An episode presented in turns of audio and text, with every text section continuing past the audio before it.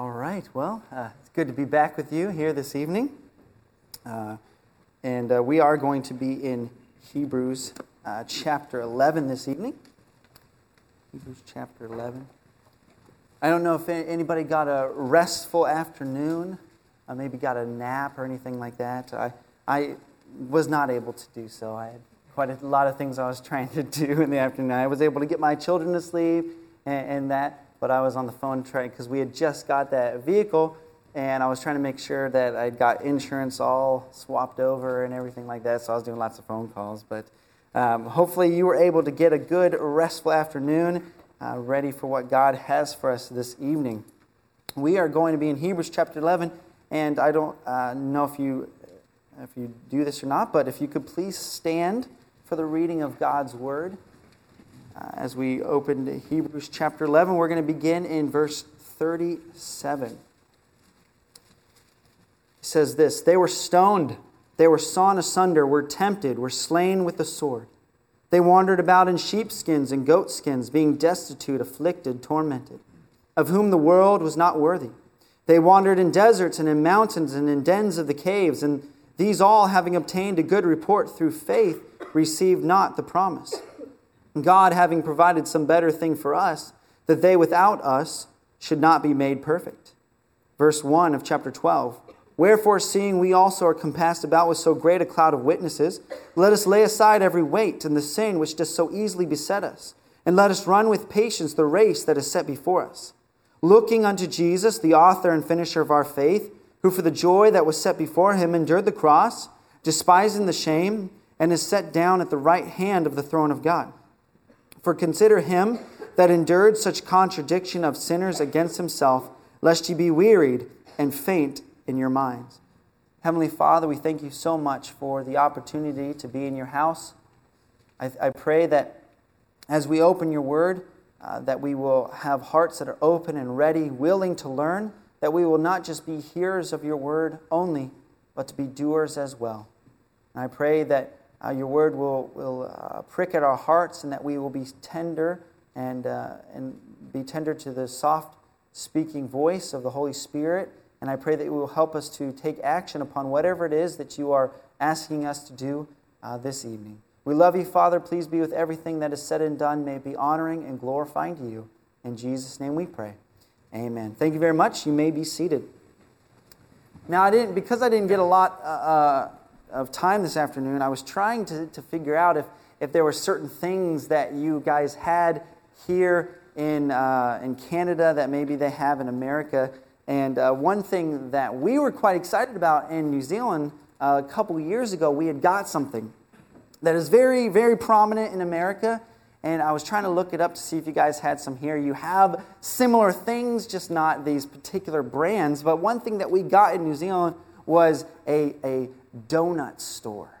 And, and particularly, we got a Dunkin' Donuts or Krispy Kreme. I wasn't able to see if you guys had that here, but I, I saw some, some different places that uh, you have donuts. So, what I want you to do with me is I want you to imagine maybe a donut store that you go to. Okay? You're imagining that, that donut, whatever it may be. Now, for, for me, I enjoy the, the circular donut with the hole in the middle. I have to specify that because in New Zealand, our donuts are like hot dog buns with cream down the middle. That's kind of what they look like. They're not hot dog buns, but they look like hot dog buns with, with cream down the middle and then a little bit of, a, a of cherry. Okay, that's, that's a donut. So, so when I saw, and when I, when I imagine a donut here, I'm thinking circular donut, hole in the middle, maybe some chocolate icing, some sprinkles on top. That's the kind of donut that, that I'm thinking of. And I want you to think of your favorite donut. Okay, you're there, you're, you're, you're in the line, or you're at the drive through, and you're imagining favorite donut and maybe your favorite hot drink. Okay? Now, I'm me, I like hot chocolate.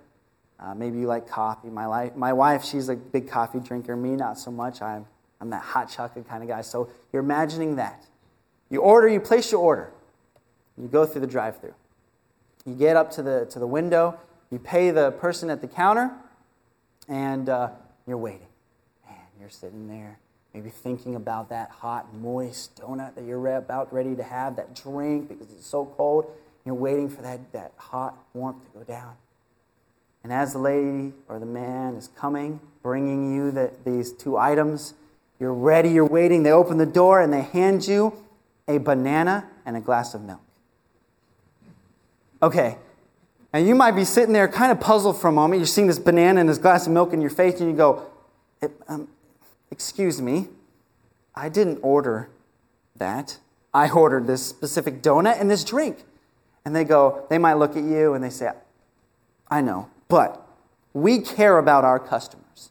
We care about your health, and this is the, the healthiest choice for you.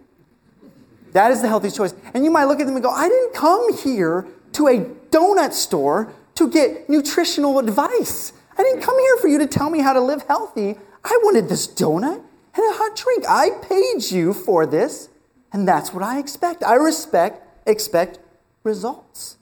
And that's how we, we are, that's how we live. We expect results. When we, if I paid somebody to do a job, I expect a result. If I pay somebody to pay, paint my house, I don't want to, to, I don't want to sit down with them and tell them the, all the hues and the different colors and where and this color goes there and this color goes there, then go on vacation or a holiday and come back and see a rainbow with a unicorn on my house. I don't want to see that. that that's not. I'm going to get mad. I, I'm going to be like, you need to repaint this house. You need to do something. This is not right. And when and, and because of that, our mentality, we have this. I expect a certain result. If we're not careful we can take that same thinking and apply it to God. And we can expect results from God.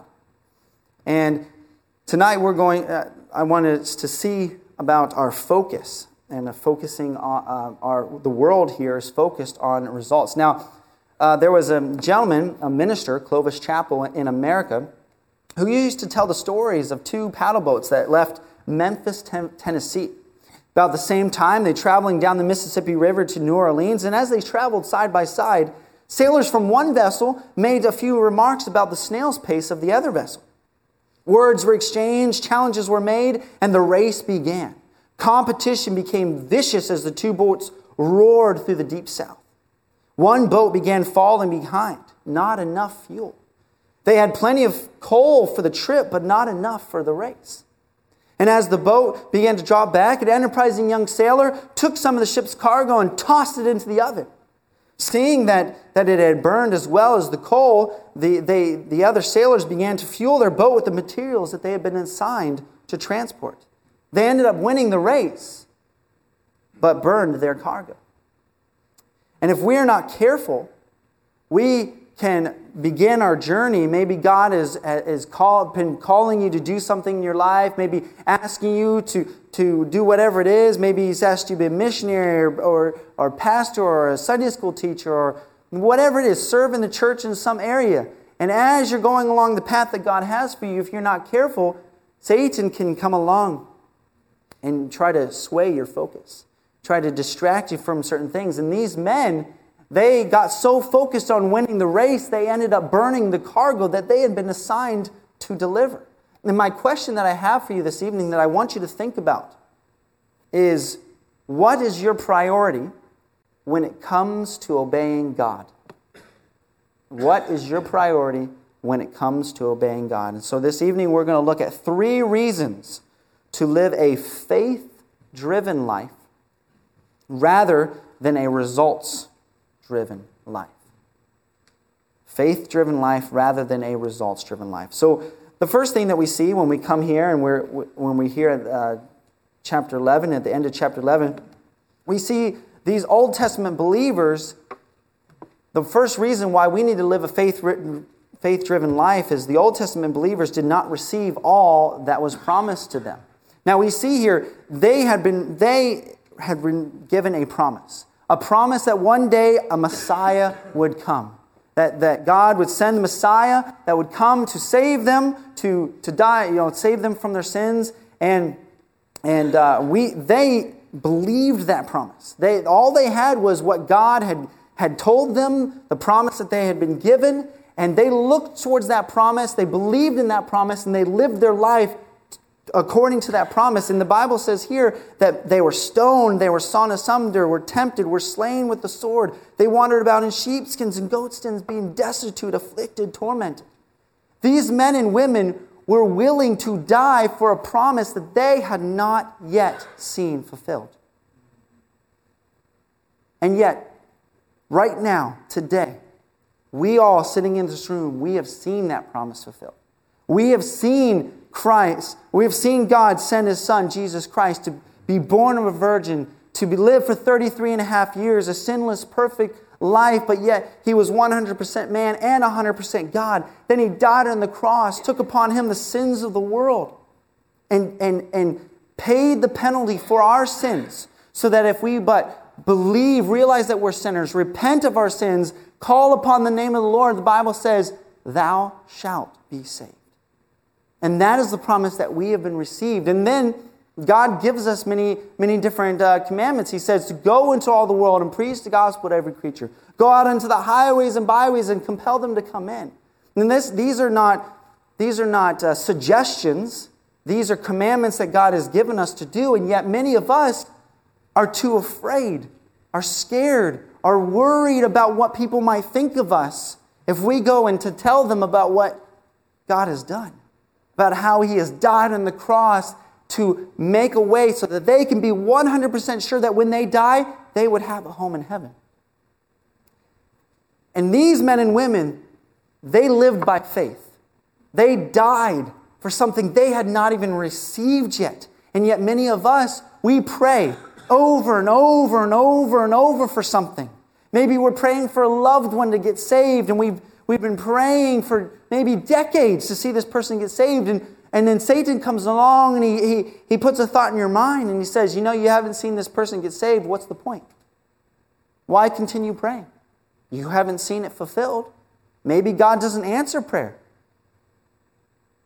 And we, and we get these thoughts coming into our mind, but, but we need to remember that we have examples in the Bible. We've been learning about this morning. We learned in Sunday school that we can look at the Bible and we can compare Scripture with Scripture, and we can see that God has answered prayer. God is faithful. God is be, be is with those who keep His commandments that honor Him. That and, and God will bless the bless you for this. And so when it comes to obeying God, no matter what it is, whether it's like we heard this morning, tithe, teaching a Sunday school class being in the church choir, singing a special, cleaning the church.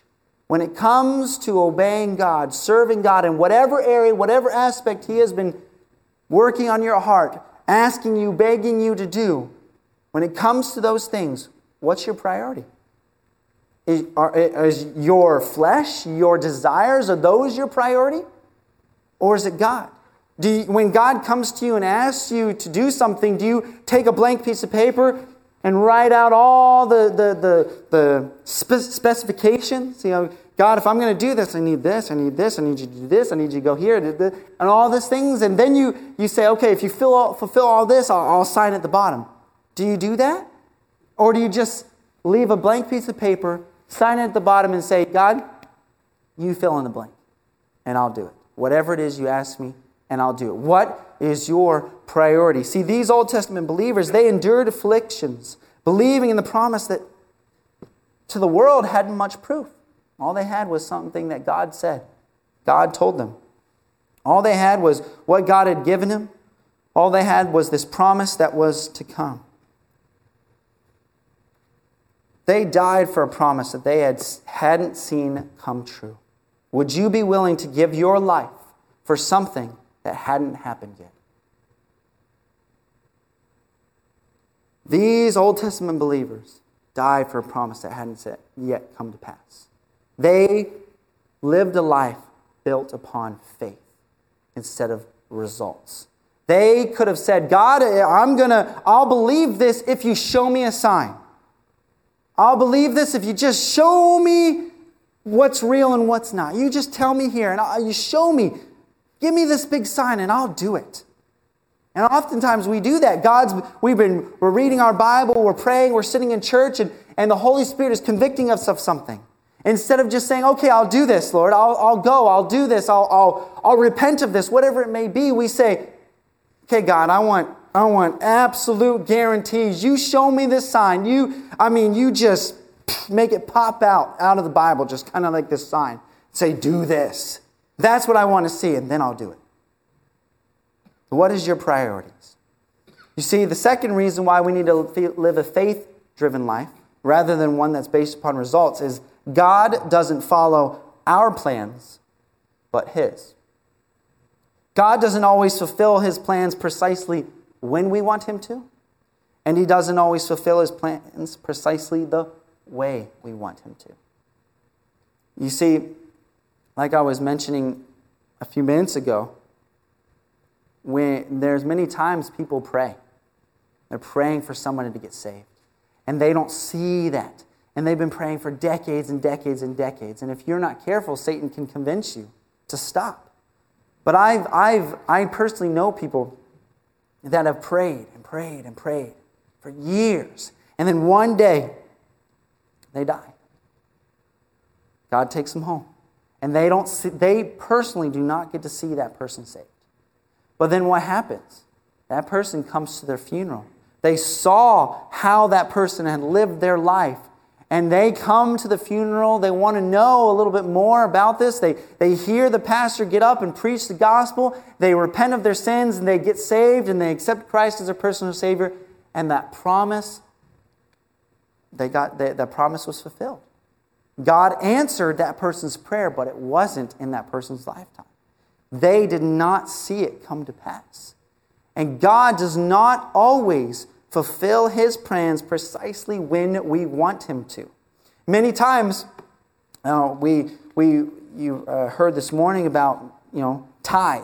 And we, we in Malachi, I have it written down here somewhere. In Malachi, the Bible, the Bible talks about that. Um, I, I need to just turn there. Sorry, I want to make sure. If you could turn there, please, with me. Malachi, I believe it's chapter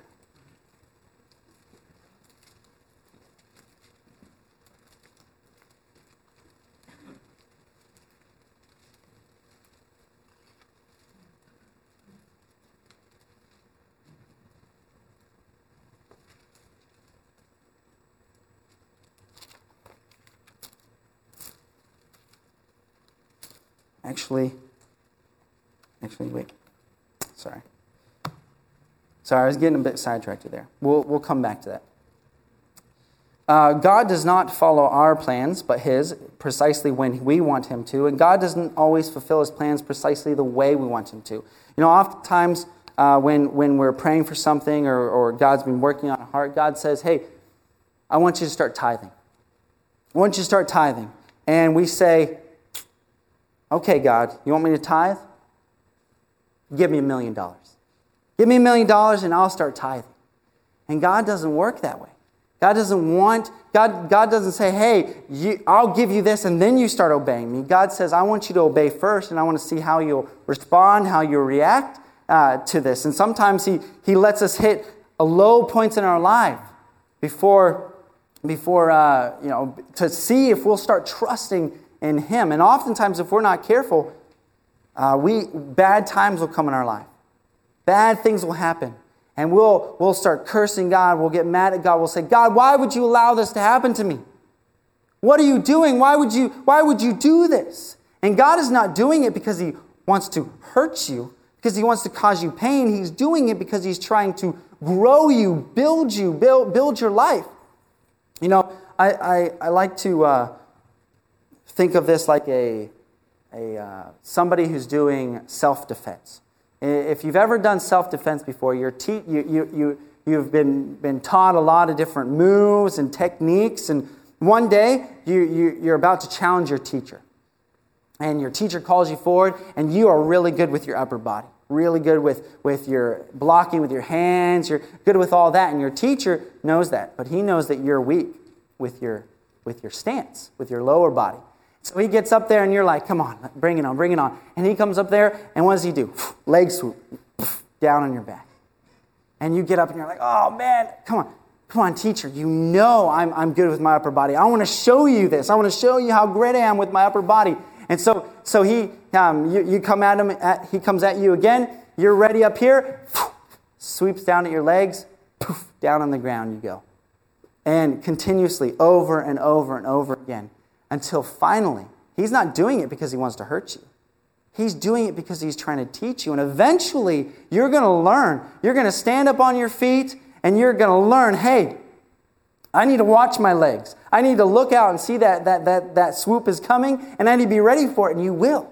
And God does that in your life. He allows these challenges, He allows these problems, He, he allows people to come your way that, that don't doctrinally agree with you to not make you doubt what you know, but to encourage you to become stronger in what you believe, to, to dive into Scripture and to learn and to grow. He doesn't allow people that you love to die, He doesn't give them cancer to take them away from you to cause you pain. He does that so that you'll trust more on Him, that you'll know that God has a plan and a purpose for everything in your life.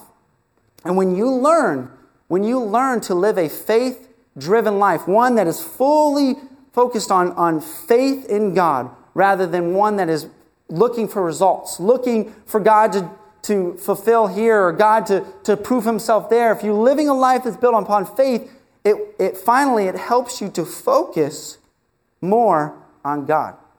Helps you focus more on God. When we are focused more on the aspect of obeying out of obedience rather than gain, it changes our perspective on life.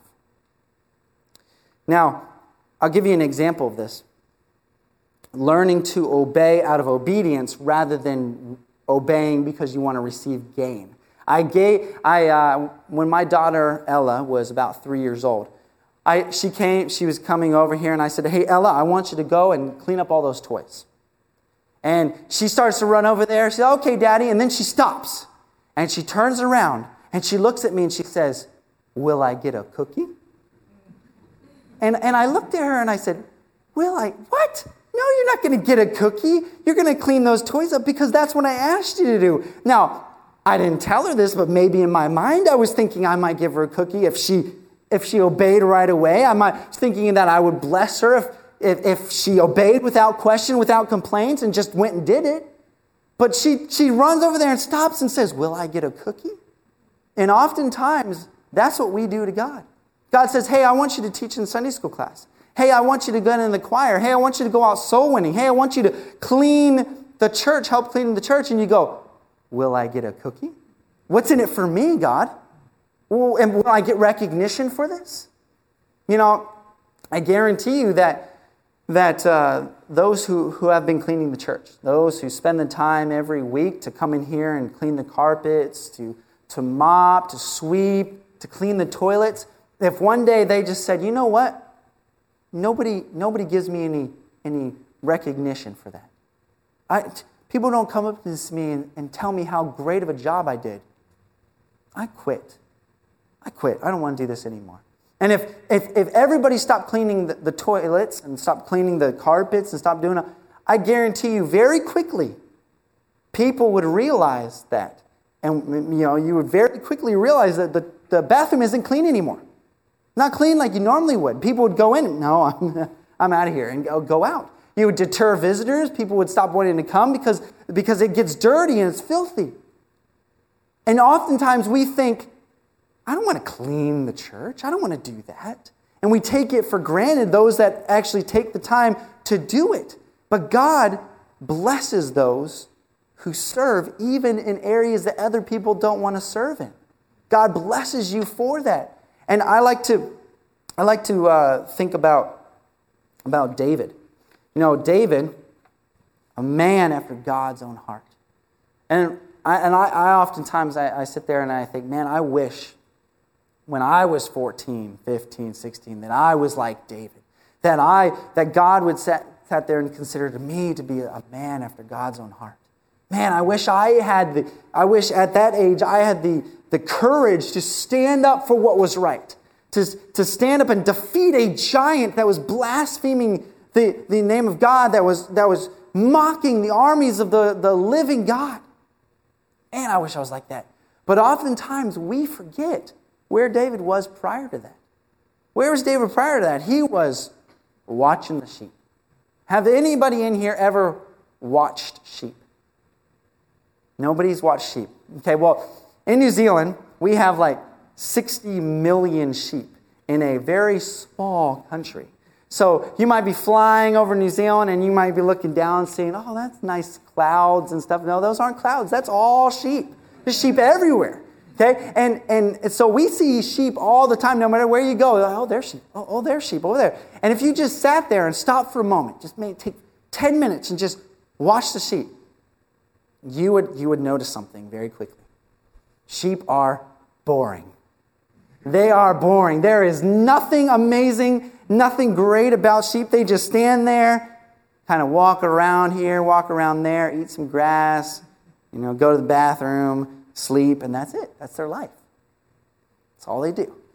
And sheep, not only are they boring, but they're, they're very dumb.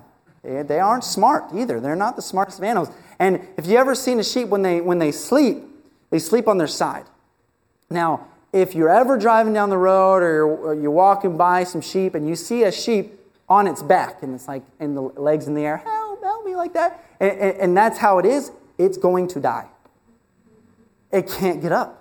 When they roll on their back, all the fat just kind of like flattens out like this, and they cannot get up. And the only way for them to, to be saved is for the shepherd or somebody to walk by and roll them back up onto, onto, on, back up on their feet. And then they can go along and they can join the, the flock and that. But what happens? That night, it's time to go to sleep again. It goes, Oh, I learned how to roll on my back. And it will roll on its back again. And it will keep doing that until either one day it just dies of starvation because nobody came to rescue it, or it dies eventually from old age because the shepherd kept picking it up every single day. And so they are boring, they are dumb. And this is where David was. David is sitting there watching the sheep. He, he's got the job that all of his brothers and everybody thinks is the lowliest, dirtiest job. His brothers would mock and make fun of him and say, Get, get back to your sheep. You know, go back to that dumb job. And he would sit there. But he didn't, he didn't sit there and get angry at God, get angry and pout and, and, and, and be angry at, oh man, I got to watch the sheep again. He would take that time and he would pray and he would read what little scripture he'd have. He would write, he would write hymns, you know, sing, or write the psalms. He, he would sing praises to God. And one day, he's sitting there watching the sheep. And what happens? A lion comes. And this lion comes in. Most of us, I would say, at 14, 15, 16, that, that age, we would see this lion coming and we'd go, Yeah, you, you just have that. You just have that. See, I'm going to go over here. Might run off maybe run back to the house, stand, stand as far off as we could, wait till the lion does, has his dinner, and then goes, goes away again. But David, he's like, no, this is where God's placed me. This is my job. This is my responsibility. So the Bible, Bible says that David actually ran after the lion. And it says that, that he actually took the lion by its beard and shoved the, the sword into the lion and killed him. That's some incredible courage right there. And I, I, I know that he was sitting there and he's like, God is going to help me with this. That's just the way that David was. He always relied upon God. And he sat there and he goes, God help me. God's going to help me with this, this, this line. And I know he was nervous. But then what happens? He goes back and he's sitting with, their shot, uh, with the sheep. And then a little, uh, a certain period of time later, a bear comes. And, and he kills the bear. And I know that when he kills the bear, he was sitting there. Before he killed the bear, he goes, You know what? God helped me with that lion. God's going to help me with this bear. So he kills the bear. And then we see that when, when one day his father comes to him and he says, I want you to take this bread, this cheese cart, and I want you to take this to the, to the soldiers. So Dave, David's there, he's got the cart and he's going on and he's got me, you know, with a squeaky wheel, and he gets up to the to the, the, the armies there. And all of his brother, his brothers come, the men come, and they're like, What are you doing here? Get back to the sheep where you're supposed to be. You're not even supposed to be here. And, and they're all sitting there mocking, making fun of him. And he hears Goliath. His, he, his ear hears this man that's mocking the armies of the living God. And he goes, Who's going to stand up and defeat this man? Who's going to, are you going to continue to let that man mock God? Mock you guys? Are you going to do that? And he was so he was so overcome with this desire to, to protect the name of God, to protect God's virtue and, and strength that's going on here, that he decides, you know what, I'm going to do it. Nobody else is going to do it, I'm going to do it. He says, you know why I can do this? Because God helped me with a lion and a bear, and God will give me Goliath. And right now in your life, every day we go through problems, we go through trials, we have hardships, we have all these little things that happen, but oftentimes we go through those things relying on our own strength, trusting in ourselves. When God wants us to trust in Him. And God says, I will never leave thee nor forsake thee. But we don't claim that promise. We, we, we try to pay our, our, our um, we try to do all of our bills, pay all our bills on our own. We try to, try to do all this on our own. We try to do all, everything in our own strength. And when it comes time in, in all these small areas, and when it comes time for something ginormous, a brother dies, a sister dies, a best friend, something ginormous, we suddenly have cancer. If you haven't been trusting in God in all these small areas and you haven't been living a life of faith, based upon faith, trusting wholly in God with your life, you're going to blame God. You're going to get angry.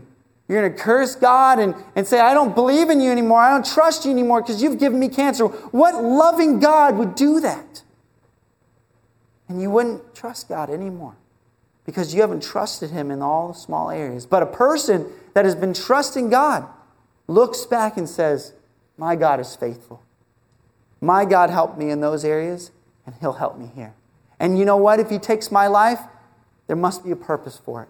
So I'm going to find that purpose. I'm going to be, I'm going to be out there. I'm going to be soul winning. I'm going to be, being an example to people. I'm going to do all that I can because God is faithful. God has a promise. And I'm going to put my faith and trust in God. 1 Corinthians chapter 17, and we're, we're going to be finishing up here in just a few minutes. 1, First Kings, sorry. 1 Kings. 1 Kings chapter 17.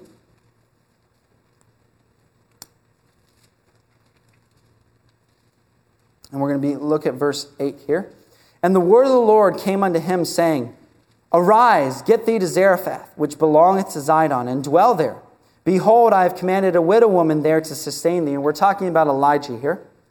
So he arose and went to Zarephath. And when he came to the gate of the city, behold, the widow woman was there, gathering of sticks. And he called to her and said, Fetch me, I pray thee, a little water in a vessel, that I may drink. And as she was going to fetch it, he called to her and said, Bring me, I pray thee, a morsel of bread in thine hand.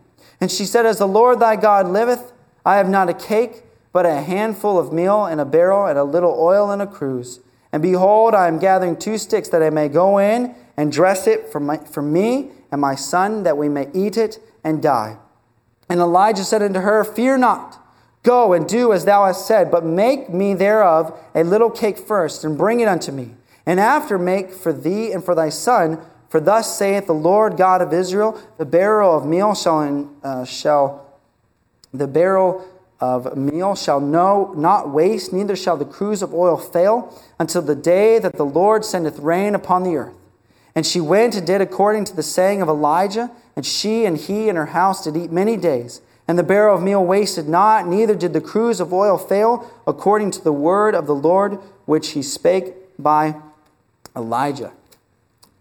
Now, what, just to give you a little bit of a, a, context here of what's going on. Now, previous to this, pri- prior to what's going on here, Elijah had actually Elijah had actually gone to um, he he had gone to King Ahab and Queen Jezebel, and he told them, "Hey, it's not going to rain. It's not going to rain anymore because you have been worshiping Baal. You've been uh, been sinning, and God is God is saying you need to repent of this." and it's not going to rain until you do so. And they, they laughed at him, they mocked at him, and, and they sent him away. And that took great courage, first off, because anybody that, any messengers, if you ever study history, oftentimes messengers that get sent to kings and they, they bring things that the kings don't like, oftentimes what do they do? They kill them. Now, Elijah was trusting God. He comes, he delivers this message to, to the king and queen there. and, and, and he gets sent away. And then after a while, they realize, hey, this is actually true. This is it's not raining and it hasn't been raining. We need to hunt this man down. We need to kill him. So they're hunting after him, and God takes Elijah and he hides him by the brook Cherith. And he's there, and life is wonderful. He's got water, he's got the brook that's there, he's got ravens bringing him food every day. And, and, and, and all this is going on. But then one day, the brook dries up. The ravens stop coming. And Elijah could have gotten angry. He could have been mad at God and said, God, you told me to do this. I trusted you, and, and everything was going great, and then you took it away. Why would you do this?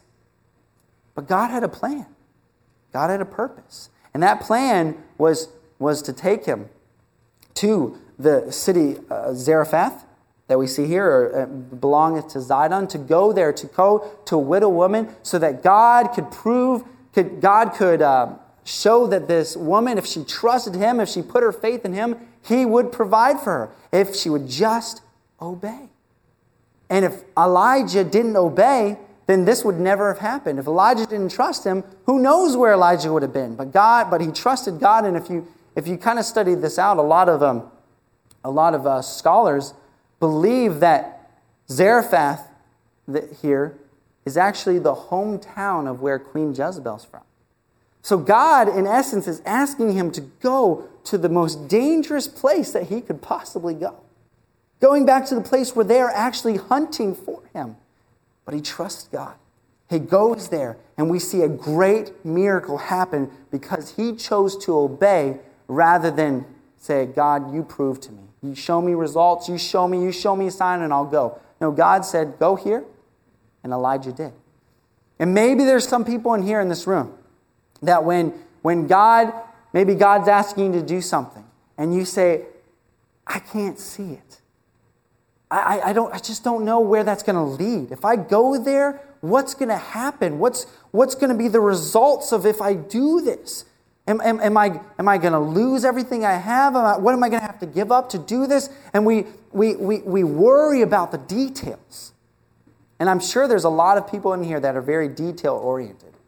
My wife is like that. She, when we, go, when we get ready to go on, on a, a road trip, she's like, okay, and she's got a list. I mean, this list a mile long. She's like, "Did we pack this? Did we pack this? Did we pack this? Did we pack this?" And then she's and then she goes farther to say, "Okay, where are we, where are we going to stop to go to the bathroom? Where are bathroom breaks? Have we, have we planned that? Where, you know, and, and she's got all these things. And I'm just like, don't worry about it. Let's just drive, you know? Let's go. And when we got to go to the bathroom, we'll stop and we'll go to the bathroom. That's how I am. And she likes to know the details. She wants to know the schedule, how everything is. And I'm just like, let's, let's just go, you know? And those are two different personalities. But sometimes people, we, we do that to God. We say, okay, God, I want to know every step how it's going to work out, what I'm going to have to do, all these things. And God's saying, No, I've asked you to do this. Will you obey? What is your priority here? Will you be willing to die for a promise that you haven't seen fulfilled? You know, many, many missionaries get very discouraged because God's called them to a part of the world that is not very open to the uh, gospel. And then some missionaries get sent to the world where, the, where people are very open to the gospel. Missionaries in these places that are open to the gospel, missionaries go there and in four months they've seen hundreds of people get saved. The church is establishing. Maybe they've planted other churches. And then you go to some of these, some places in the world and the missionary has been there for 20 years, outdoor knocking, letterboxing, out on the streets, pre- preaching to people, trying, compelling, doing everything they can and they've got 20 people in the church. And if they lived their life based upon results, they'd quit. They'd give up. Because they would, they would look at all these missionaries of here and they'd say, I can't compete with that. I can't do it. And so many, I see missionary after missionary after missionary be in a country for a year, year and a half, two years, and then say, I'm done, I can't do this anymore, and quit and go home. Because we live our life expecting results. But you see, God does not care about results, but obedience. God doesn't measure success based upon results, but obedience. And we need to change our mindset to stop worrying about results. Stop doing these things and just obey. Choose to obey God. Will you do that today? Is that your priority? Is your life's priority to just obey God no matter what? If God says go, I'm going to go right now. I'm not going to ask questions. I'm not going to make complaints. I'm not going to give him stipulations. If he says go, I'm going. If God says jump, I don't even say, okay, God, how high? I'm just going to jump. What is your priority tonight? And that's what, I, that, that's what God wants you to think about. What is your priority?